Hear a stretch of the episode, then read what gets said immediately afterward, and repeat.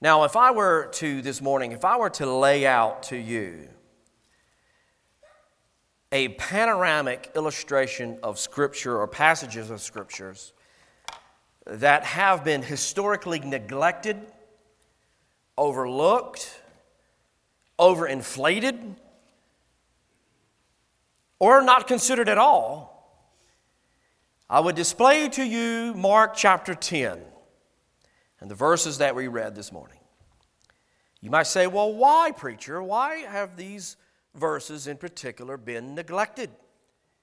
It is because they deal with a very sensitive topic today. And that topic is that of divorce and marriage. But I propose to you in these passages, in these scriptures, there are just, they're not just about marriage, not just about divorce. It is, is something more than just a prohibition against divorce. Rather, Jesus is laying out some parameters for balance, something about being Christ centered. He's laying out some parameters for balance, something that uh, the Apostle Paul would mention in Ephesians chapter uh, 5 and going into chapter 6. There's balance in the family unit. A Christ centered family brings unity and growth to the kingdom, but spiritual stability is, is key. You know the beauty of expository preaching? which, as you can tell, I'm an advocate of expository preaching. It forces the expositor or the preacher to handle the verses before them. A faithful expositor preaching through a book will handle these verses. See, exposition is the form of preaching that details the meaning of a particular text or passage of Scripture, bringing out the text, expositing the text for the worshiper to be engaged therein. It explains what the Bible means by what it says. Have you ever had anybody say, and maybe you do, do, and it's to no uh, detriment, I guess, for your teaching or whatever, but have you ever heard someone say, What does this passage mean to you? Maybe a better, a better way to handle that particular text is to say, what does this text, how does this text apply to you? Because an expositor will explain the Bible, and the Bible will mean what it says. The Bible means what it says, implying when you preach through a book such as Mark, an expositor cannot detour around the hard passages like we see today. You cannot detour around the hard passages. You cannot dance around them. You cannot detour around the hard passages just because it's going to offend somebody.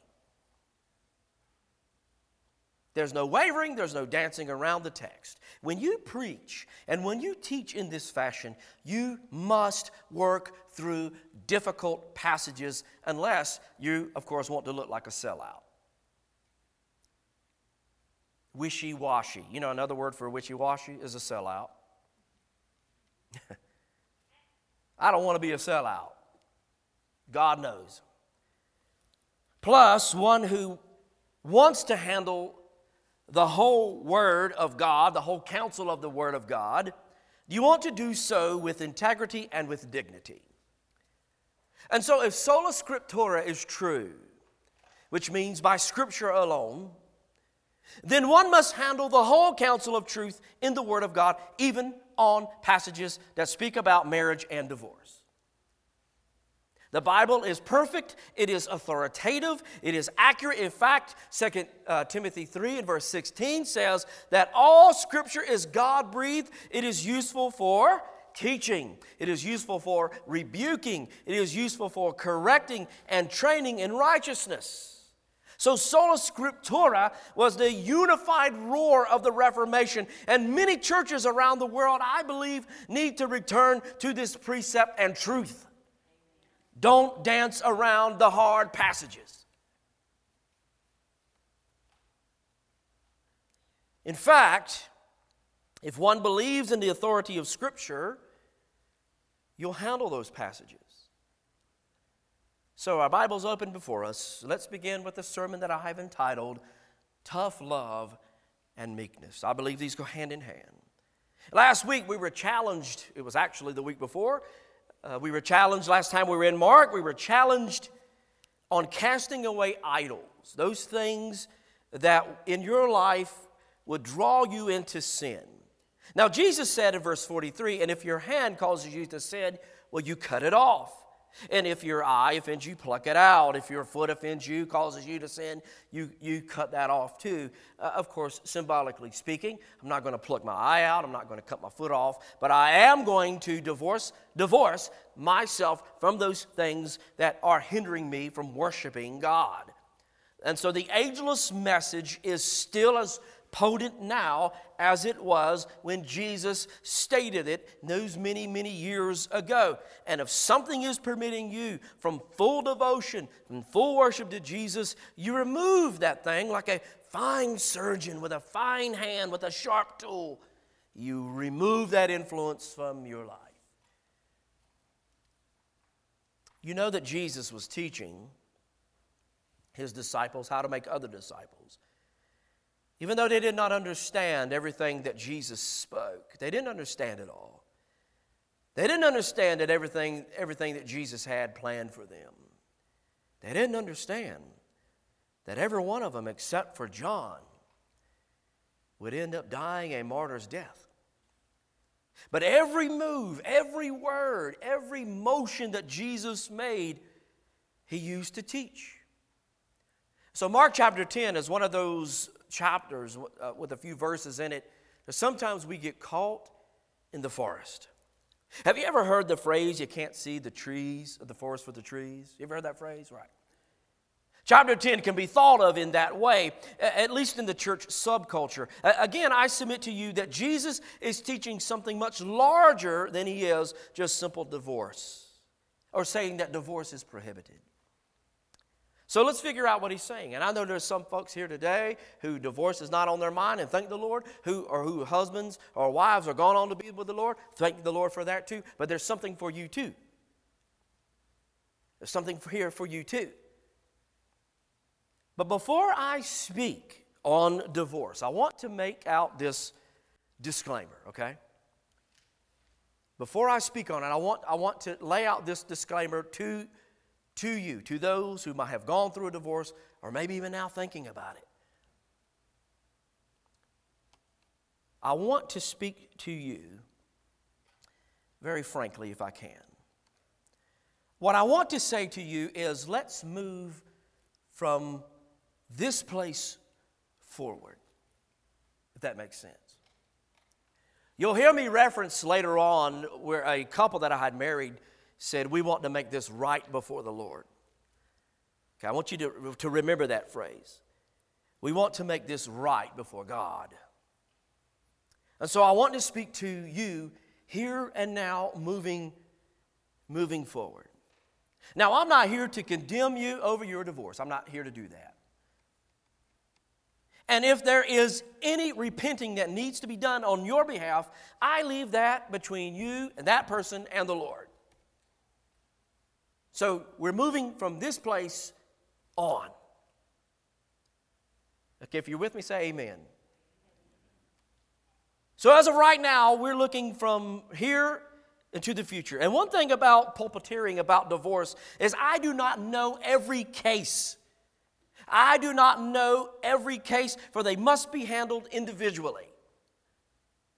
And that is exact, that is what Jesus is doing. There's a bigger picture. Verse 1 as they went to the region of Judea and beyond Jordan, the crowds gathered around them and he began to teach them. Now, this is a good precursor to what, he, what follows. And I love this about the Lord Jesus because when people were hungry to learn, he stopped to teach them. I mean, here is the King of glory, robed in flesh, taking to the time to teach those who were hungry to learn. And so they began coming all around to learn from the feet at the feet of the master. I think in today's society, It is, we are full of know it alls who don't want to learn, who don't want to sit and listen. Society is people who don't, they don't listen anymore. And, and if they do listen, it is only to the point of where there is a pause in the voice so I can talk. We can barely stand a 30, 40 minute Sunday school or a 30 minute sermon, and these people came from all around to hear Jesus, to learn at his feet. In fact, the Greek word that is used here for multitude implies they came in caravans. Do you remember the time? And I, I, know I've heard many folks when we talk about the message of Easter. Remember the bus, the buses that came in? This is before my time, but buses that used to came in, come in, and people were sitting. What happened to those days? Not necessarily even about the drama, but about, about being hungry for God's word, about being hungry to learn at the feet of the Master. What happened to those days? This, these words, multitudes, implies caravans, buses, if we will came all around. But in those caravans, in those multitudes, were also Pharisees. In verse 2, the Pharisees came up and they asked him, in order to test him, they said, Is it lawful for a man to divorce his wife? Now, where in the world have you seen Jesus teaching on divorce thus far? You haven't seen it. If this is not an obvious show of the hand of the, of the Pharisees, I don't know what is. There, there hasn't been a teaching on divorce this, as, as of yet. And, and now, all of a sudden, out of nowhere, is it lawful for a man to divorce his wife? He was, they were testing him. And he answered them. He said, Well, what did Moses command you? You Pharisees, supposed to be the, the keepers of the law, you supposed to know these things. I'll ask you. What did Moses say? You tell me. You know. You're supposed to know. They were looking to trap Jesus in a contradiction, and they asked him if he thought it was unlawful to divorce. And why this is what they say to, to test him, to catch him in what you might call today a false dichotomy, a, a falsehood, to catch him, to trap him. And the reason that they that this is so potent as them trying to catch him in some type of predicament is because these Pharisees had two schools of thought. In, in this Pharisaical unit here, there was two ways of teaching, two rabbinical schools. One of those rabbinical schools would say that a man could divorce his wife for anything. If, if, she, bo- if she burnt a boiling, uh, if she burnt boiling water, he could divorce her. He didn't hang the clothes out exactly like he wanted, he could divorce her. I mean, could divorce over anything. So one rabbinical school would say the man, the male, the, the husband could divorce over anything. The other rabbinical school would say, well, only if there is some infidelity. And most of the folks that we, that we come in contact with within Orthodox Christianity would say that is, uh, that is the one thing that, that uh, would be grounds for divorce would be infidelity. So they begin to try to trap Jesus in this conundrum. So Jesus says, Well, what does Moses say? This is where Jesus really begins to elaborate on the importance of marriage, and not only marriage, but on the importance of humanity itself. We use this word in theology called the imago Dei, the image of God. That we were created in the image of God, male and female, and we display God's glory by being in His image. So Jesus is not only just teaching about marriage, but he's teaching on humility and humanity. And, he, and then he'll bring in the children later on and, and, be, and be used as an example of the family unit. But what do we learn beginning at verse 4? Well, we learn that the two shall become one. You'll often hear this in a, in a sermon uh, preached, you know, through a, a wedding ceremony, often used Mark 10, the two shall become one flesh. And they said, Well, Moses allowed a man to write a certificate of divorce and to send her away. What says you? And I can almost hear the tone, this smugness, this arrogance in their voice as they reference Deuteronomy 24, verses 1 through 4, which is the process of divorce. You give them a written statement, and therefore they can divorce. But in these verses that were written by Moses, Moses is he's protecting the institution of marriage itself that God had instituted. You do know that God instituted marriage. You know that God, if we could say, invented, put into place the institution of marriage. So not only is Moses protecting that, he is protecting the woman as well. Since marriage has been established by God and not just a simple piece of paper, the Lord lays out the parameters of marriage unless it finds itself in some indecency. You know, I have heard people say that to get, wet, to get married is just a simple piece of paper. That type of thinking does not sustain a marriage. It is God's desire when husband and wife are in a marriage that they nurture marriage in a lifelong commitment. Things in those times certainly resembled some of the some of the times that we live in today when people divorce for no reason at all. I'll never forget um, sitting down with Mr. Russell Robertson and, and Nan, and married for 63 years at the time that I'd spoke with him. 63 years. Has anyone in here been married 63 years? Now we're all looking around to see because today's society, the sacredness of marriage is not held as it was. Now, that might be a general statement, and I may be wrong, and I hope I'm wrong. 63 ma- years of marriage says something about the sacredness of marriage as well. Today's society would say, you get tired of her, just divorce her, no big deal, right? She burnt the, the food I was cooking. I, I don't like the way she cooks. I often think of marriage as like a job. Very simplistic terms, like a job, right? Some people are good at their job and some people are not. A good marriage takes work, and we know this. But you got to clock in. You got to take the time. You have to make it prosperous. Some are good workers, some are not. But you know, at the heart of divorce itself is what Jesus says in verse 5. He said to them, It is because of your hardness of heart that he had to write these commandments. The usage of the word your points to them as Hebrew or religious leaders. You hold on to the law with such a tight grip. They were very legalistic. They would hold on to the law with such a tight grip that it would not leave any room for grace. It is because of your own stubbornness and hard heart that divorce was even permitted. And by the way, Moses never, ever encouraged divorce. He simply permitted it because they were so stubborn and stiff necked. So Jesus addresses God instituted marriage and in its parameters by saying this he goes all the way back to Genesis, where it all began the creation of man in the image and likeness of God. In verse 6. So there is no argument. Jesus spoke about things that are going on today, and he addressed everything going on today by pointing back to what God had instituted at the very beginning. Verse 6 says, From the beginning of creation, God made them male and female. Not only is this logical due to the natural law, I could stop right there.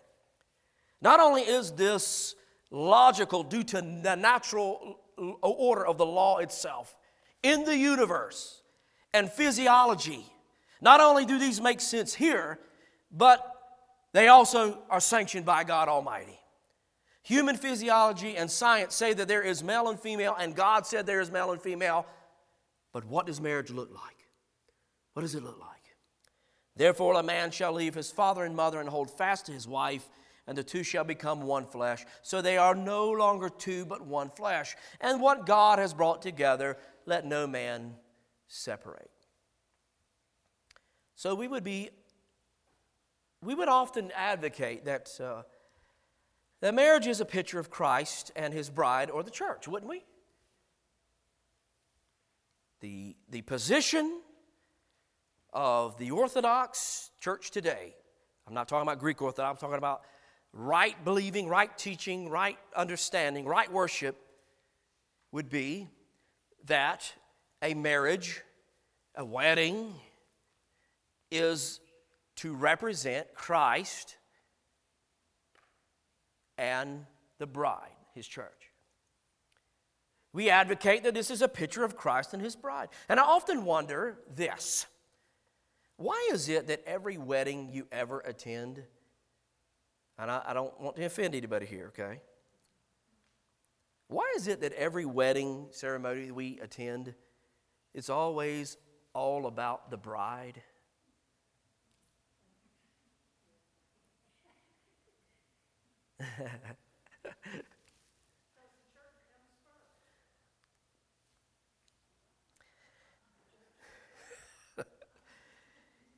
when in fact the picture is a union of male and female representing Christ and his people. See, the problem is we have Americanized the marriage ceremony and so far away from truth that one must even be careful of how they walk around the bride because it is simply her day. And in fact, for two believers, it's Christ's day, isn't it? Now, if I offended you, come see me after. I'll check my email tomorrow and see if I got any hate mail, but it's almost like we want to start off on the wrong foot. If the two become one, is there ever an appropriate time when they are not one? Listen, with this approach, even the wedding ceremony becomes a display of the gospel. But see, we simply don't think in those terms. In all honesty, I believe that we have stripped away the gospel from the wedding and marriage, and we need to put it back in its place. Now, now I know there are some here today, as I mentioned, some husbands or wives uh, who have passed on, and you might ask, well, how does this apply to me? If I'd have known the sermon was going to be on divorce, I wouldn't have came.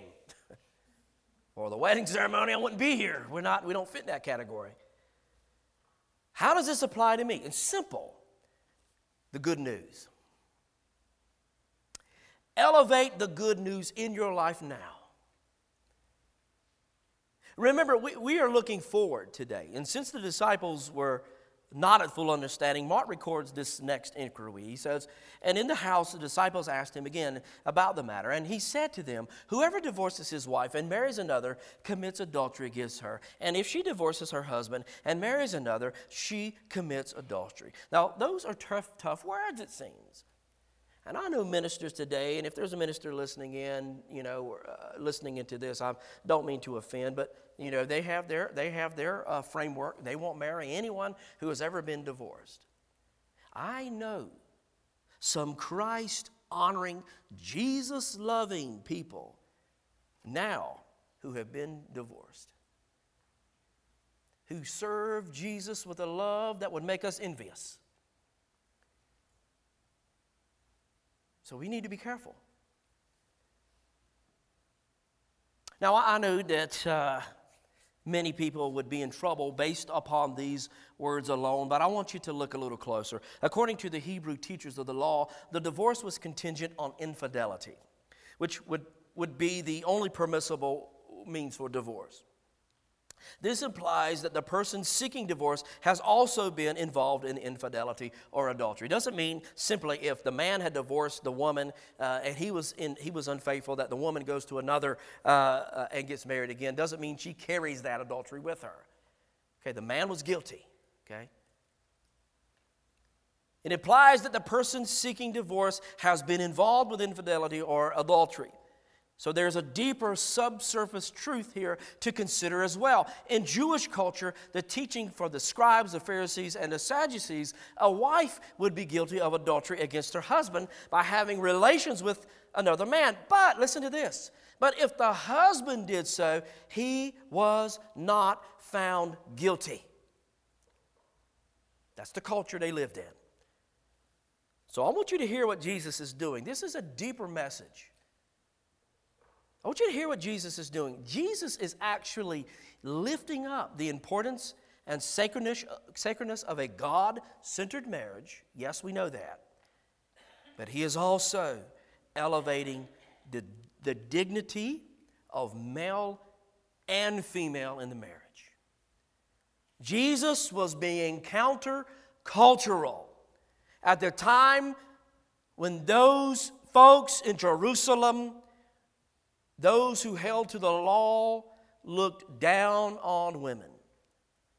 Jesus was the best example of defining biblical manhood and womanhood that ever existed. So, our social justice people, you want an example of true justice, true equality? I'm not talking about this distorted mess that we see today. Look no further to Christ Jesus because he will steer us back to true biblical marriage that resembles he and the church and not this hodgepodge of madness that we see today. So, we did a podcast not long ago. We were talking about society and humanity, and one of the questions was if you were back in the 1900s and you were looking in on 2020, what would be your one word? What do you think that one word was?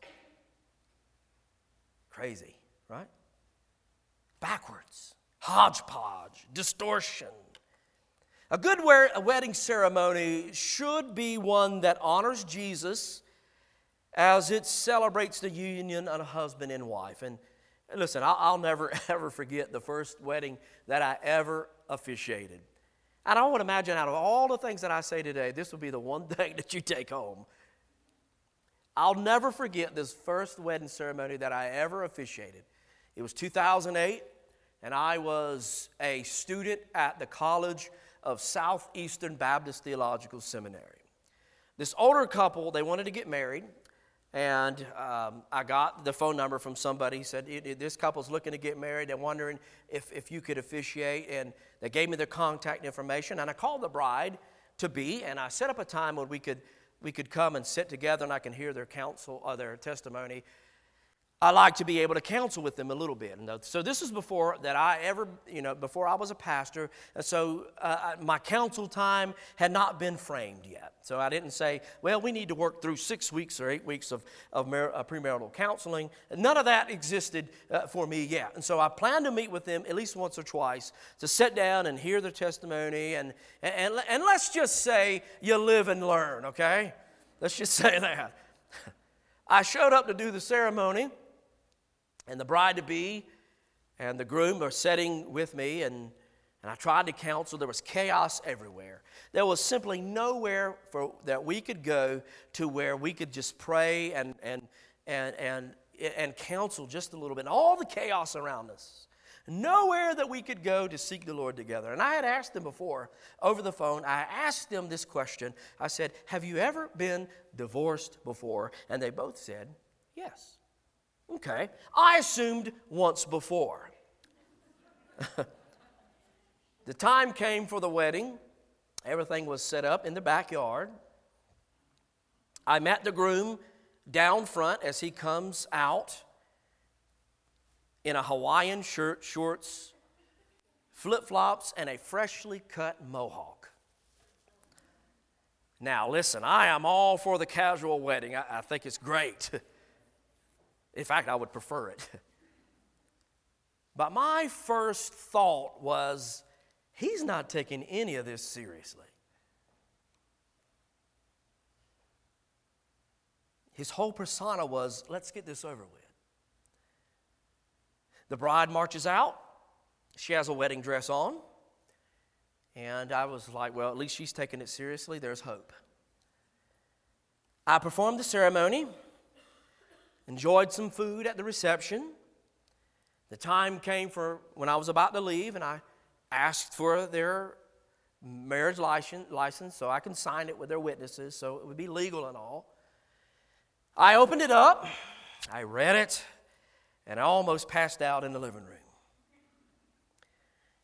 Looking upon this document, its contents will forever burn in my mind and will always be an example. You know how sometimes the Lord will use some things that happen where you ain't supposed to do and teach you what, what's right to do. okay, this is one of those moments. I looked at this document and I said, Lord, what have I done? Because if I would have looked at this document before the wedding, I would have never performed this ceremony. I just kept hearing the bride say, We just want to make it right before the Lord. And I remember those words. I said, well, okay, well, that's, that's good. See, the groom was on his fifth marriage, and she was on her third. A total of eight marriages between the two of them, and no telling how many engagements in between. So I signed it, and I said, Lord, have mercy. Something fundamentally wrong here. Before I left, I tried to do all that I could to encourage them. The bride says, as I mentioned earlier, we just want to make this right before the Lord. And that was encouraging. But then she spoils it with the next thing that she says. She looks at me, talking about her now husband, and she looks at me in the eye and she says, I'm going to change this man.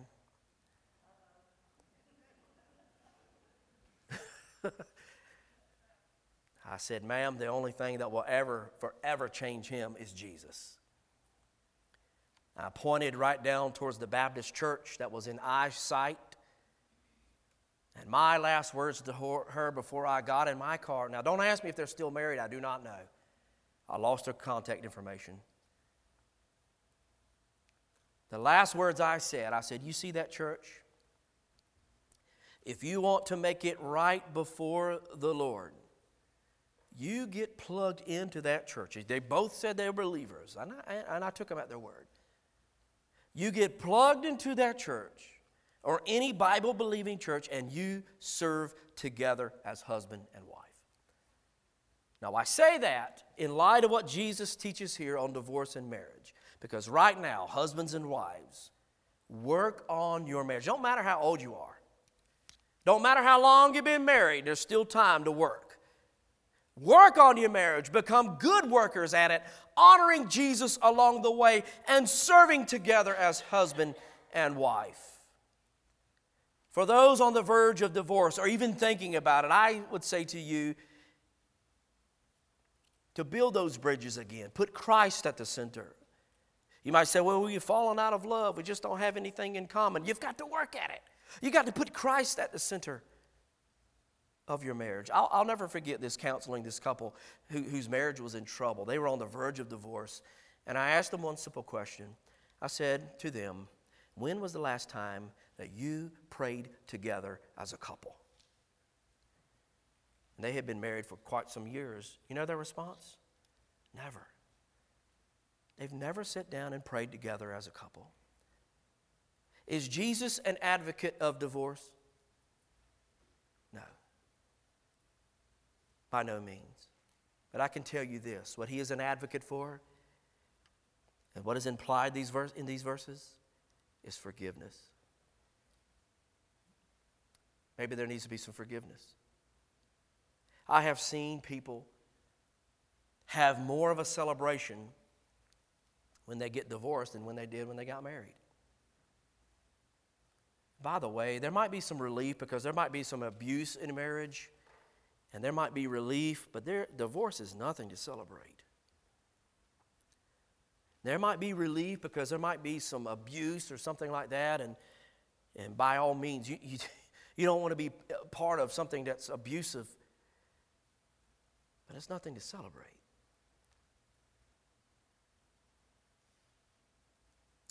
Theologian Dr. Harold Weiland said this of God's law in marriage and humankind's preconceived distortions of it. He says, We are here taught that marriage, being an institution of God, is subject to his laws alone and not the laws of man. Hence, the civil law is binding upon the conscience only insofar as it corresponds to the law of God. So, for those who are not married or for whose husbands or wives have passed on, what do you learn from this? We learn that God's law, God's will, and the gospel is the only thing that can bring pure, perpetual, long lasting peace and instruction. It gives us the message that Christ and his bride are forever unified. And if a marriage mirrors this union, so shall husband and wife, who are equally yoked together, mirror this union. Once the marriage and divorce is addressed, Jesus moves on to children why? Because some people were bringing little children to Jesus to have him touch them. But those disciples rebuked those who brought them. And when Jesus saw this, he became furious. He said, Let the little children come and stop keeping them away because of the kingdom of God that belongs to people like this. So let's read verse 15. We'll go back to verse 14 in closing. I tell you with certainty, whoever does receive the kingdom of God as a little child will never enter in it. Then, after he hugged them and blessed them tenderly, he laid his hand on them and sent them on their way. They brought the children so that Jesus could bless them. And this is not the first time Jesus used the children to teach kingdom lessons on humility. If Jesus just taught on marriage and divorce and then moved to children, then the two must be related. Again, Jesus seized every moment to teach. And I, I have asked parents, I have to ask parents and children of grandparents, I have to ask us, all, all of us, this question Are we hindering our children in any way from knowing Christ and knowing Him more? Ha- have you become a roadblock for, for your child drawing close to Jesus? So I've got to ask myself, what have I done that prevented them to come to Jesus? What roadblocks have I set up? My own home, what roadblocks do I have in place that would prevent my sons from coming to know Christ? I want you to listen very carefully. They were bringing the children to Jesus, and the disciples rebuked them. I believe that it is the parent's duty to train up your children. It's my duty. When I stand before the Lord, and I stand before the Lord and I know their salvation belongs to them and them alone. But I believe that I will have that question if I was not faithful in my own home to lead my children, to give them every opportunity to hear of Christ. Making disciples start in the home first and foremost. Could it be that our lives around they focus around our desires instead of Christ? I, w- I want you to hear me on this. I am an advocate of learning in the local church and worshiping in the local church. But these things start in the home. They need to see mom and dad living out their faith. How is a child going to ever follow Christ if they see mom and dad in the home think it is of no value? So they need to see it lived out in the home. Do not rely solely on your pastors for spiritual growth. We believe in the preaching and teaching of the word of the Lord, but these things start in the home. I would not want you to solely rely on me on Sunday morning for your biblical intake. I would not want you to solely rely on me as your pastor for your only biblical intake through the week.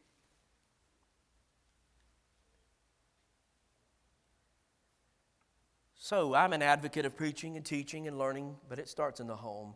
And if the home is neglected in making disciples of our children, then do not expect the church to be able to fix them.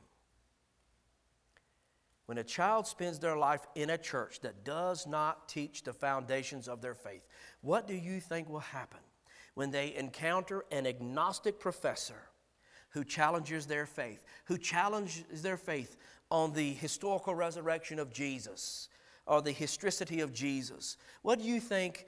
Do they, what do you think they're going to say in, in those situations? Do you think that they are going to look at that professor and say, We had jumpy houses, fall festivals, Easter egg hunts, and pizzas? And do you think that that is going, uh, do you think that that is going to win the day?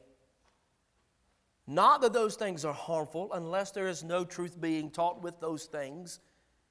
But look at what Jesus does. Okay? I would imagine Jesus, it says he embraced the children. I imagine that Jesus laughed with them.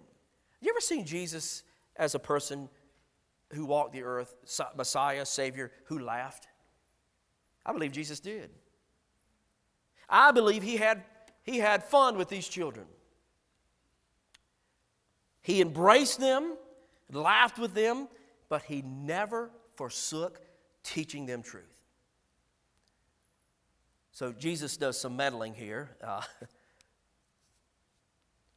and it is simply so that his people could live in peace with him and one another. In closing, my point is not to condemn anyone here today, but simply be true to the text. Not to condemn anyone who has been divorced or any of that, but to encourage you now to seek the Lord's perfect will. I would also say this repent where you need to repent, forgive where you need to re- forgive, and teach our children the beautiful gospel of Jesus in your home. The Lord wants balance in your life, peace in your home, and the good news as part of your lifestyle. Would you join me as we pray?